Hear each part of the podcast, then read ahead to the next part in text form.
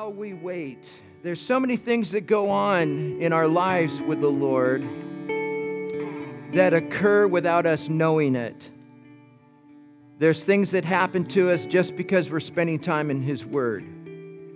There's things that go on inside of our mind, uh, not only in our thinking, but in our spirits, because we're spending time with Him and He's changing us. We're living a transformed life. Um, the best way to explain our life in Christ is Romans 12, 1 and 2, isn't it? It's a metamorphosis. No longer am I being conformed to the things around me, I'm being transformed by the things He's doing in me. It's starting to come out. That's a metamorphosis. So, today, if you wouldn't mind, um, take some notes, listen from your heart today, and see what He would speak to you about today. Look over to your neighbor and say, hey, please be quiet because I need this stuff today, okay? All right, because I have to take it home to a husband and he needs this, whatever you want to say. Well, here we go. Probably the bottom line of today is this if you get one thing, get this. What God does in us while we wait is as important as what it is we are waiting for. Would you agree with that? And sometimes it comes out later. We don't even know at the time what He's given us or what He's doing in us, but it starts showing up. Well, I'm not talking today about the kind of waiting that we experience at the DMV. We've all been there. I'm not talking about the waiting that occurs at Costco while we're in those long lines. I'm not talking about the waiting in traffic on your way to work and there's an accident and you're going to be late. I'm not talking about that kind of waiting today. I'm talking about the kind of waiting that He invites us in on to spend time with Him. And when we leave that time, it goes with us because it's in here. He wants to increase our strength, our faith, our walk, our hope. He wants to do so many things, and yet sometimes we find ourselves a little too busy. Well, there's two things that happen. One is we realize that we're not in control. And the sooner you and I get there, I think the better our lives will be.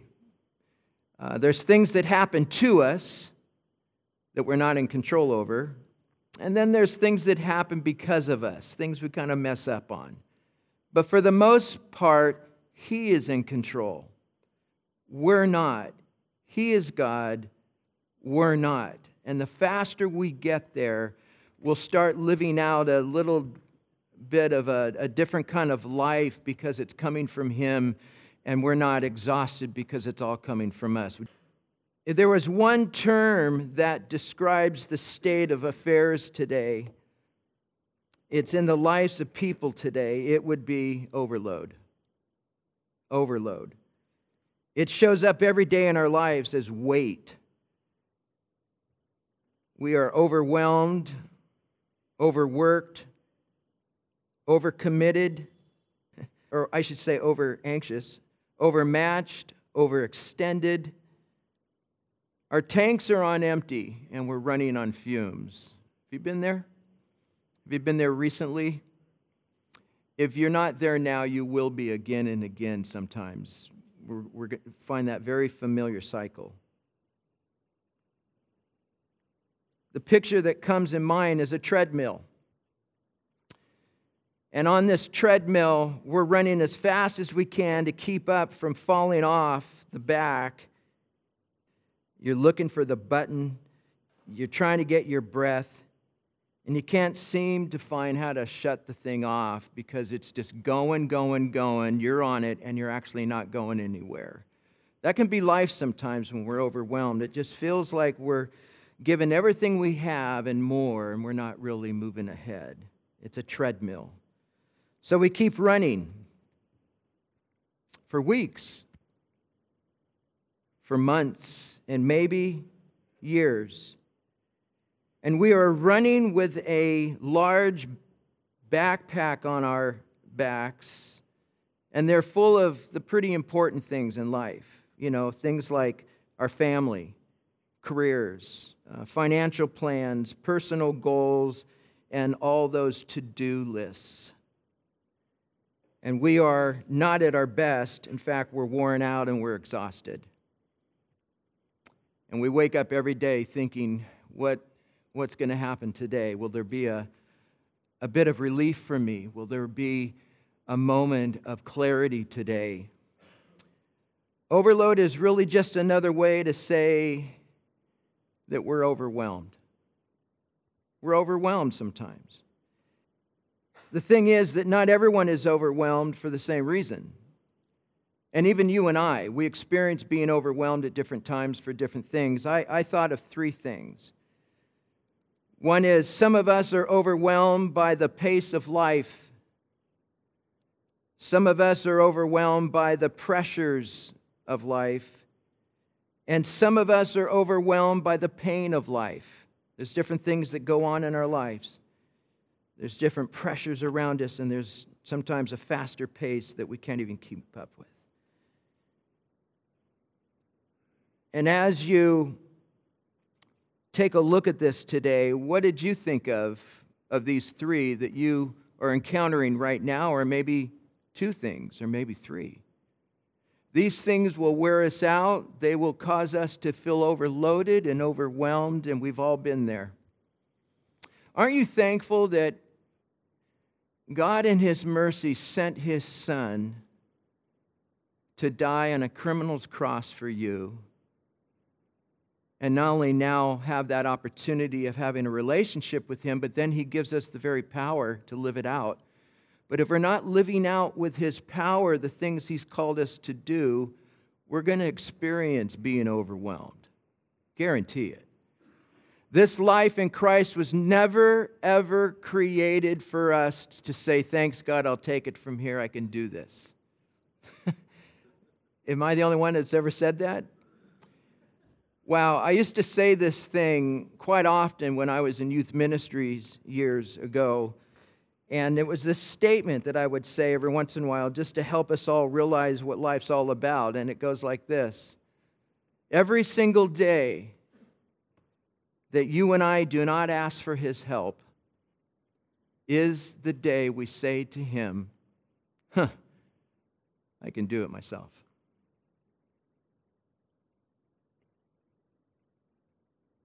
That's a statement you need to look at today. What's going on in your life today or in your family's life today where you're saying to him, huh, I can do it myself? And that's the day you say to him, I can handle it, I'm in control, and if I need your assistance, I know where you are. And how many times the heart of the Father saying, The very thing you need is what I offer, and I'm just asking that you come spend some time with me so I can talk to you and, and place some things in your life as you're waiting on me that will actually increase your faith, your hope, and your strength. I've got so much for you, and I want to give it all to you, but you're running around and you're, you're moving too fast and you're not still. Be still and know that I am the Lord. Let's take a closer look. I'm going to talk about three lies that we have bought into in our world. Lie number one you can have it all. Lie number two you can do it all. And lie number three you deserve it all. These, if not looked at, can become sometimes what drives you in life to try to reach for and can waste a lot of resources, a lot of time, and can waste a, a, lot of life if we're looking for these lies to try in some way to be fulfilled in our lives. Well, here's a quote from an old preacher. Can't go wrong here. The devil doesn't have to send trials, said the old preacher. He just sends too much of the good thing and lets us kill ourselves trying to enjoy it. Wow, that is so true. Uh, write that one down, take a picture of it, whatever you need to do to remind you that sometimes the enemy is not throwing evil our way. He's just throwing us so many good opportunities to do life without God that we try to do it.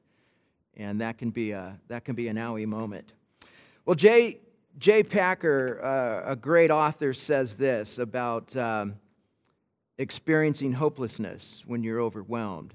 It skews the way you see things. He calls it hopelessness. He says this If we come to think or feel that we have no, uh, nothing to hope for and can only expect things to get worse in the future, we will grow in depression. And to a degree, will become desperate. We may try to hide our condition, but the unfocused rage, fury, and hatred of life that we feel, it works in us like acid, dissolving all other feelings into basically bitterness. Hopelessness is at the root of many of today's psychological disorders. And even when hopelessness is only fitful and intermittent, a mood that possesses until it passes, it still makes us feel alone, afraid, and paralyzed for action. Then he finishes up by saying, We find that we cannot make decisions nor bring ourselves to doing anything. Our sense of self worth dissolves into self doubt, self destruct, self dislike, causes our confidence to be swallowed up in despair. And we find ourselves in a tunnel that has no light at the end of the tunnel. Only deeper darkness, eventually a blank wall. Wow. Well, I'm not here to depress you, but I'm telling you some things today to help you so you don't get to this place. I don't want you continuing to see life and life is on your own without His strength. I don't want you to leave this place without knowing that our Father is in us and wants to walk alongside of us every day, not just in us, but alongside of us. I want you to experience not only the love and the forgiveness, but the strength and the power that He brings and provides so that we can enjoy life with Him, regardless of what's going on around us. Someone said that happiness is based on things that happen around us. I won the lottery. I'm happy. I got a new car, I'm happy. Joy, on the other hand, is inside of us that happens not as a result of things around us, but basically our relationship with Him. It's a byproduct of our relationship with Jesus Christ. Would you agree with that? Joy is something inside that goes with us. It's joy that people see at work. It's joy that they see you in your neighborhood, there's something different about you. You're not up and down because that's happiness. But joy is continual. In the midst of your life going south, you're going to have joy still because of Christ. Sometimes the Lord speaks to the winds and the storms of our lives, and there's a great calm. Well, that's, that's on the outside. But what he does best is he speaks to our hearts inside and causes us to be still, even though the storm around us rages. Have you gone through those times? You might be in a hospital waiting room waiting the results of a loved one, or uh, just been in an accident and you're not even sure if everyone in your car is okay. And there's this peace that comes. There's this joy that we have that whatever happens, Lord, I'm in you. Whatever is on the outcome of what I'm looking for, I'm still in you and you're still in control. In 1970, wow, six or seven, um, I was at a youth winter camp and we were packing up, getting ready to head off the mountain. And uh, my best friend and the um, worship leader that we brought in for the weekend, and about two youth, and all the luggage and guitars and everything they had was loaded up in my friend's car. Well, they went off ahead of us, and they probably left about an hour, well, about an hour before we did. And so it was getting late in the afternoon, and when we finally left, it was really getting cold. There was a storm coming in, and this coldness covered the area and caused all the the wetness to become black ice. So you can't even see what's going on, and you don't even know if you're hitting a patch. And so, as the group and I left, there were all of a sudden, about, I don't know, 10 miles down this mountainous road, there was a lot of traffic. It was moving, but there was a lot of uh, slower traffic in front of us, and we wondered, oh my, what's going on? Well, sure enough, when we got up ahead, we could see that a car had um, probably hit black ice and rolled and was upside down, and the car was just devastated. It, you couldn't even see what kind of car it was. And I looked, and as I saw the color of the car, I, I saw that it was my friend's car. And there was a tow truck there, so it had happened um, already, and and I didn't see anyone there. I didn't know if they were okay. I don't I don't know if they're in the hospital. I don't know if they died. I just didn't know. And, and so I, as we drove by the truck, the tow truck, I asked the driver, Hey, are they okay? Do you know anything about the people that were in this car? And at the time, I didn't know it was a flippant answer, but he said, Ah, they carried him off in a meat wagon. My heart just sunk. We had about a half hour more of driving on this road, even to the first hospital. My heart was just crushed and um, began to pray. Begin asking God for help. And in the midst of my not knowing, I can tell you I experienced something. It was the peace of God that came over me. I was, I was shocked. And I began to go with the peace of God. And I realized in that moment, I may not know what has just happened, but He does. And He's in control. And the Lord said something to me. Isn't it cool when you're quiet and you're waiting on God? He talks. I, I think He's always talking. I don't know if we're always listening. That moment I could hear Him. And He said, Do you trust what you see? Or do you have faith in me when you can't? That was a great question for me. Not only for that situation, but in my life at that time. Well, we got to the first hospital. There was two that we would visit on the way home, and the first hospital had no sign of them, didn't know who my friends were, and they were obviously not there. So we got back in the car, still praying and still believing.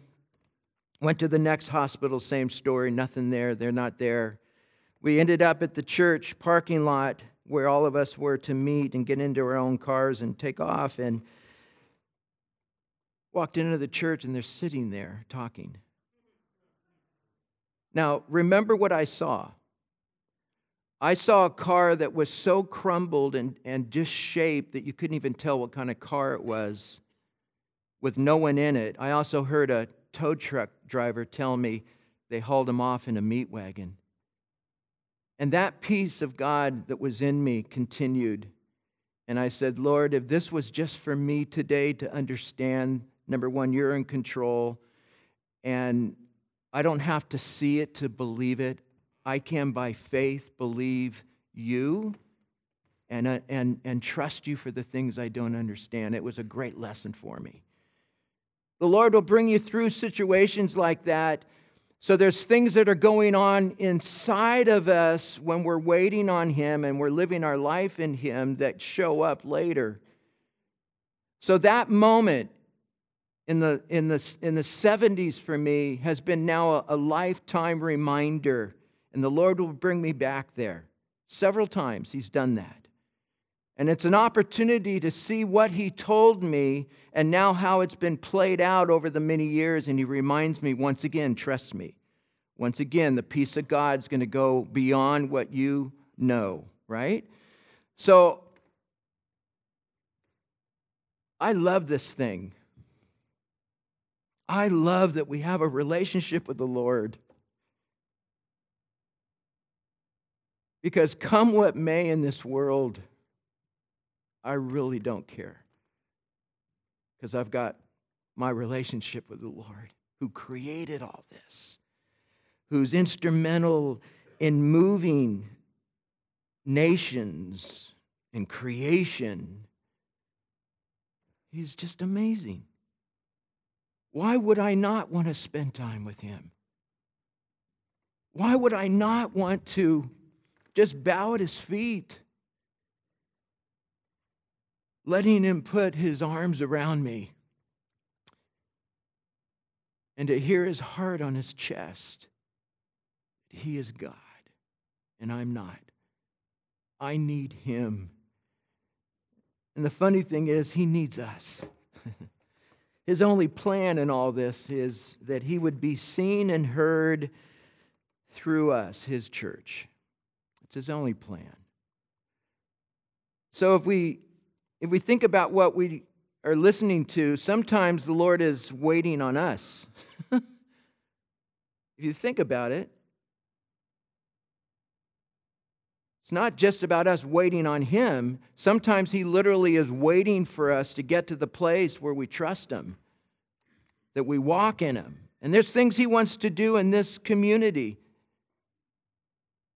in this city. And He's waiting for the people of God to trust Him, to grow up, to mature, so that we can be used in even a greater way. So it's not about you and I, it's really about God's plan that we truly wait on Him. So, what happens when we wait on Him? What, what happens in us and through us? What would happen if we begin to see Him as big and our problems as small? That's a reality check. That's a waiting on God moment where I see who He is. I'm spending time with Him and He's showing me what He wants to do in my life, or He gives me what I've been asking for, or don't even know I need. That's the kind of relationship we have. Matthew 11, 28 through 30. And in the midst of us being overloaded and overwhelmed, and life's tough, it's a pace, it's a pressure, it's a pain, all these things. In the midst of all that, he says this Are you tired? Worn out? In fact, are you burned out on religion? Come to me. That's right. Come to me. Get away with me, and you'll recover your life. I'll show you how to take a rest, a real rest. Walk with me, work with me. Watch how I do it. Learn the unforced rhythms of grace. I won't lay anything heavy or ill fitting on you. Keep company with me, and you'll learn to live freely and lightly. Can you say amen? If you didn't agree with anything today, you can agree with that because those aren't my words. And he backs it up. He doesn't promise or invite you to experience anything that he already has the goods to show you he's got. He just wants you to no longer have it as an experiential, he wants it experiential and not head knowledge. And we have to wait on him to get it. Jesus is for us, he loves us. And not only is he for us and he loves us, but he offers us something that only he can offer. There's a lot of great abilities and gifts and talents that you have that God wants you to use. But with all that he's given, there's another element. It's his deposit in us to make the things that he's given us extend the kingdom that we can't do by ourselves. Maybe you've not seen yourself that way. You're, you're truly a, a kingdom extender, you're a kingdom dweller. And in the extending of the kingdom, he operates through our lives every day in some way. So we're not just dwelling with him, we're also kingdom extenders. We, we extend what he's doing. Well, here we go. Isaiah 40, you knew it was coming. 29 through 31. Why would you ever complain, O Jacob, or whine, Israel, saying, God has lost track of me? He doesn't care what's happening to me. These are all question marks, things that we've said in some way. Don't you know anything? Another question. Haven't you been listening? Another question. God doesn't come and go, God lasts. He's creator of all you see or that you can imagine. We're still finding out through the NASA programs what's out there that He's spoken to existence with His words. It's still creating. That just blew my mind. The pictures that we're getting back over the years with the new technology that we have, just to confirm that our Creator loves to create, and we get to see some of it. And that's just the worlds that we see. But then he continues here and he says, He doesn't get tired out, doesn't pause to catch his breath, and he knows everything inside and out. He energizes those who get tired. I get tired. I need to be energized. He gives fresh strength, strength to dropouts. and he, yeah, uh, and he's not talking about school. He's saying that there's times you run and you get so weary that you are so to the place where you just drop over, going, I can't go another st-. dropouts. For even youth or young people will tire and drop out.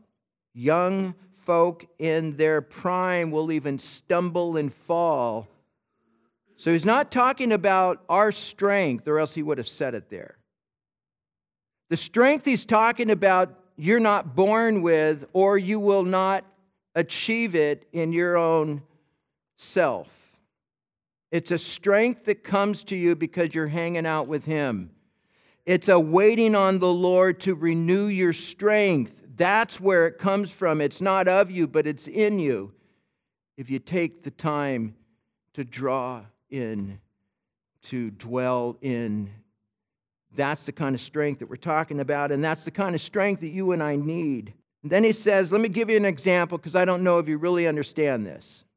They spread their wings and soar like eagles. They run and they don't get tired, and they walk and they don't lag behind. There's so much I'm learning in this, I'm just going to share a little piece of it. I found out there's three different ways of flying. One is, a, is flapping, one is gliding, and one is soaring. A lot of birds out there, there's only a few that can soar, and eagle is one of them. And these three methods of flying um, you're going to find that when you first come to the Lord, it's a lot of flapping. it's, a, it's a mess. And I guess flapping means that you've, the little bird, like a hummingbird, for instance, get a picture of a hummingbird. They're so fast, but they're, they're going, they're flapping so fast, they're, in, they're, they're just staying still in the air. That's flapping. I think they're one of the smoothest birds that flap. Other birds, you can almost hear them like, eh, eh, eh, and when they don't flap, they fall. And so flapping is probably an elementary process. And if you're a Christian and you're a flapper, just hang in there, it gets better. Just keep flapping until you get to the next one. Well, then there's gliding, and gliding means they work really hard. It's kind of like flapping, but there's something that diff- there's different things going on. When they get up to a certain height, then they start gliding. And it's like, ah. It's like the roller coaster that's going up. And finally, when it's up on the very peak, it goes down, and it's like, wow, this is so fun. That's the gliding. But the problem with gliding is it's temporary because you're always moving down. Force of gravity is pulling its powers on you, so your gliding is temporary. It's fun, but it's not uh, ongoing. So we have flapping, we have gliding. Eagles are different. He didn't say, I want you to be like the flapper. And good luck with it. Hope you go far. Just keep flapping. He doesn't say just glide, just climb as high as you can and then just coast. Just enjoy it because it's coming to an end. No, he says, I want you to soar like eagles. Now, this part blew me away. You, you can look this up. Eagles are obviously able to fly some high heights, and, and they build a nest high so that no predator can ever get that high. But I don't know how often, I don't even know if it's yearly. But these guys have tremendous wind coverage, or a wind, not wind, but wing coverage, and they're just mighty. But they get worn out. The feathers get worn out. And so, what the eagle will do is he starts to pluck out these amazing feathers. So now he can't fly, and even takes his beak that he has weaponized to use to eat, and he starts busting up his beak. So now he can't eat, he can't hunt, he can't fly, and he's up so high that even if he got out of his nest, he would die. So, why does he do all that?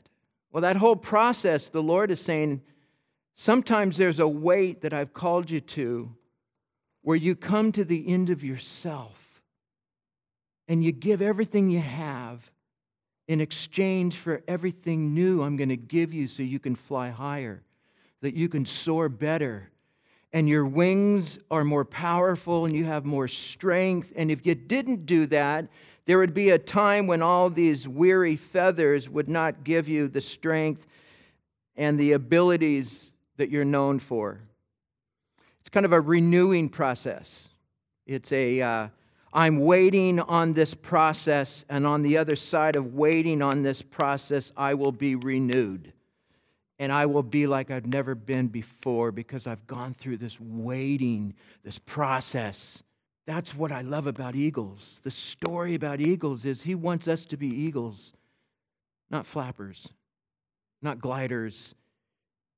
In your walk with him, Let's move on. Let's wait on Him to increase strength so that we can enjoy soaring.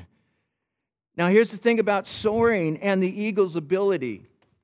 Not only is he, created to handle great forces, but he is determined to look for currents in the air.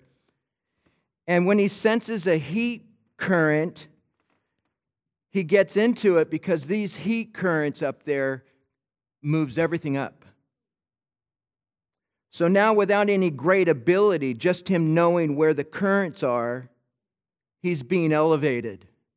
He's, he's rising, and his great wing is, is held in the thermal waves that are up there. Some have said that eagles have been measured to fly over 80 miles per hour.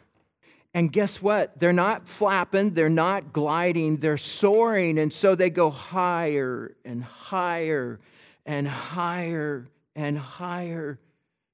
And they're not flapping, they're not even gliding, they're soaring. God says, I want that to be you. I don't want your effort.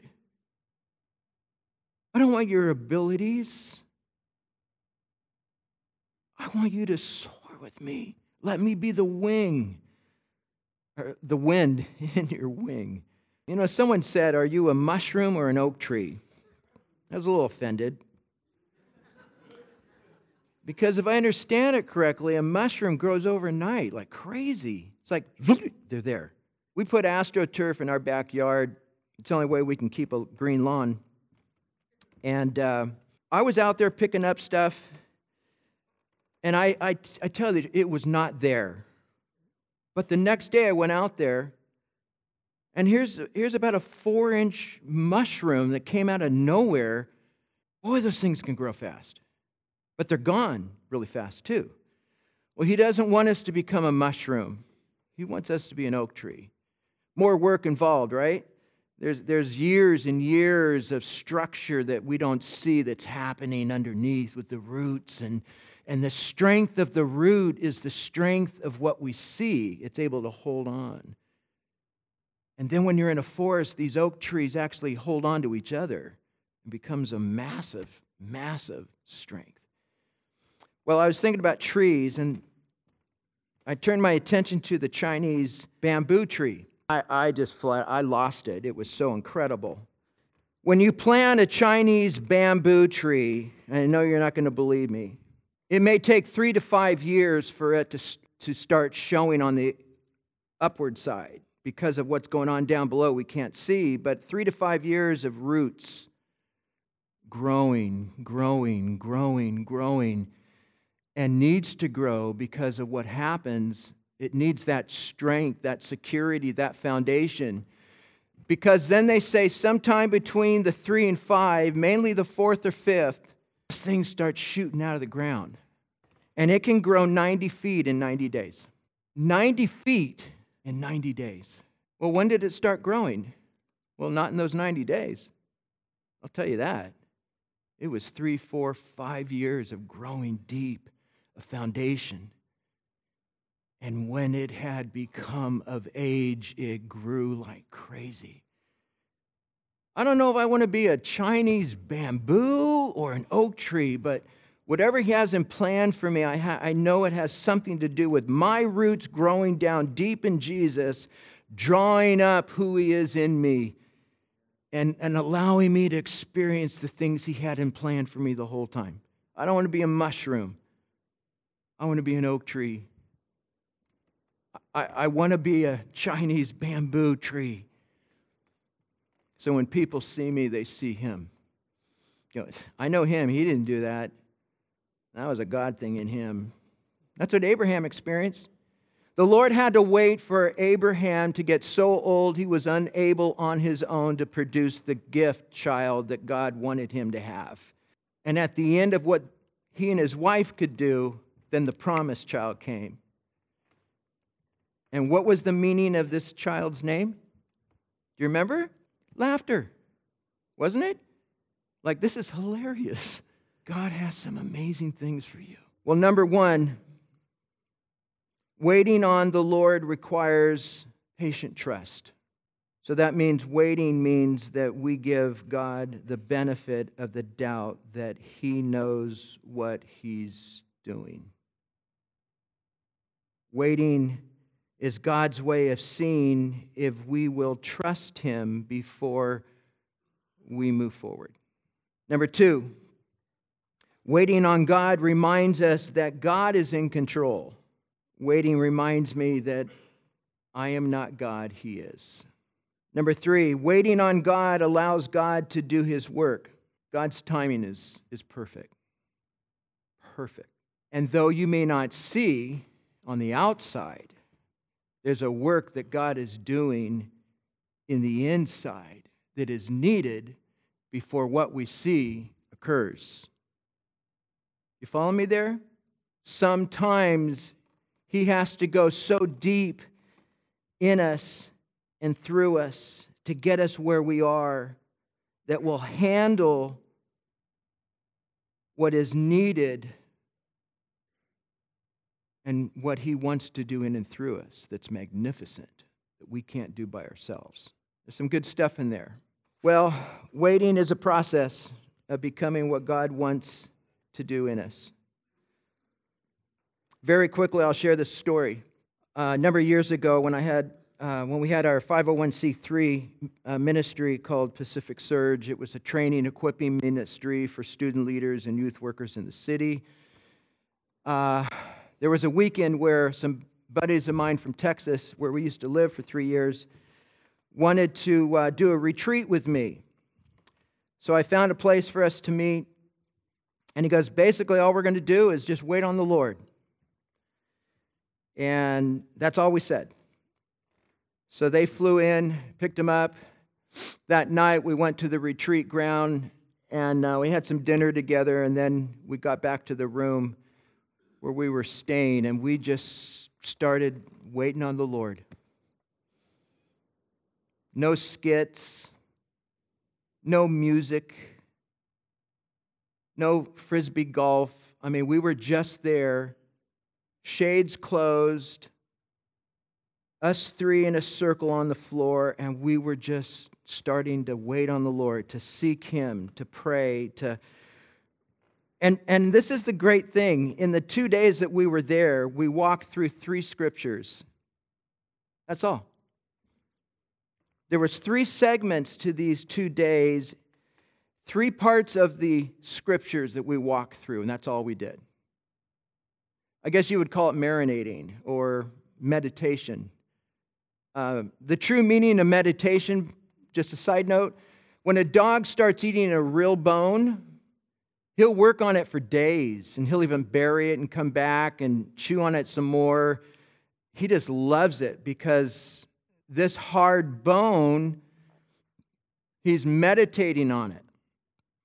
What does it mean? Well, he's chewing and chewing and chewing on the bone. He's marinating on it until the bone disappears. That's meditation. When we meditate on his word, that's what it means. We want to meditate on it so that it becomes in me. Another psalm says, I hide the word of God in me so I don't sin against thee, right? That's, a, that's what that means. You want to get the word in you so it's in you, so it's doing its work. And the word will not return void. We've heard that. That literally means that the word of God is on a mission aimed at you and will not go back or until it's completed that mission in you. That's why I think the Lord is waiting for us. So here we are. Today's we celebrate Pentecostal Sunday we look back in our church's history, not our church, but the church, the church was birthed when Jesus came back to life and told them to go into Jerusalem and wait for me, and the promise will be given. Remember this? Well, not, go home and read Acts 2 1 through 47, because this whole story is now that I've done what I did and it's finished, I get to do in you what I've never been able to do in you, and I just birthed a church. This is, this is way beyond going to a temple now. This is, you are the temple, and I'm in you. Let's go.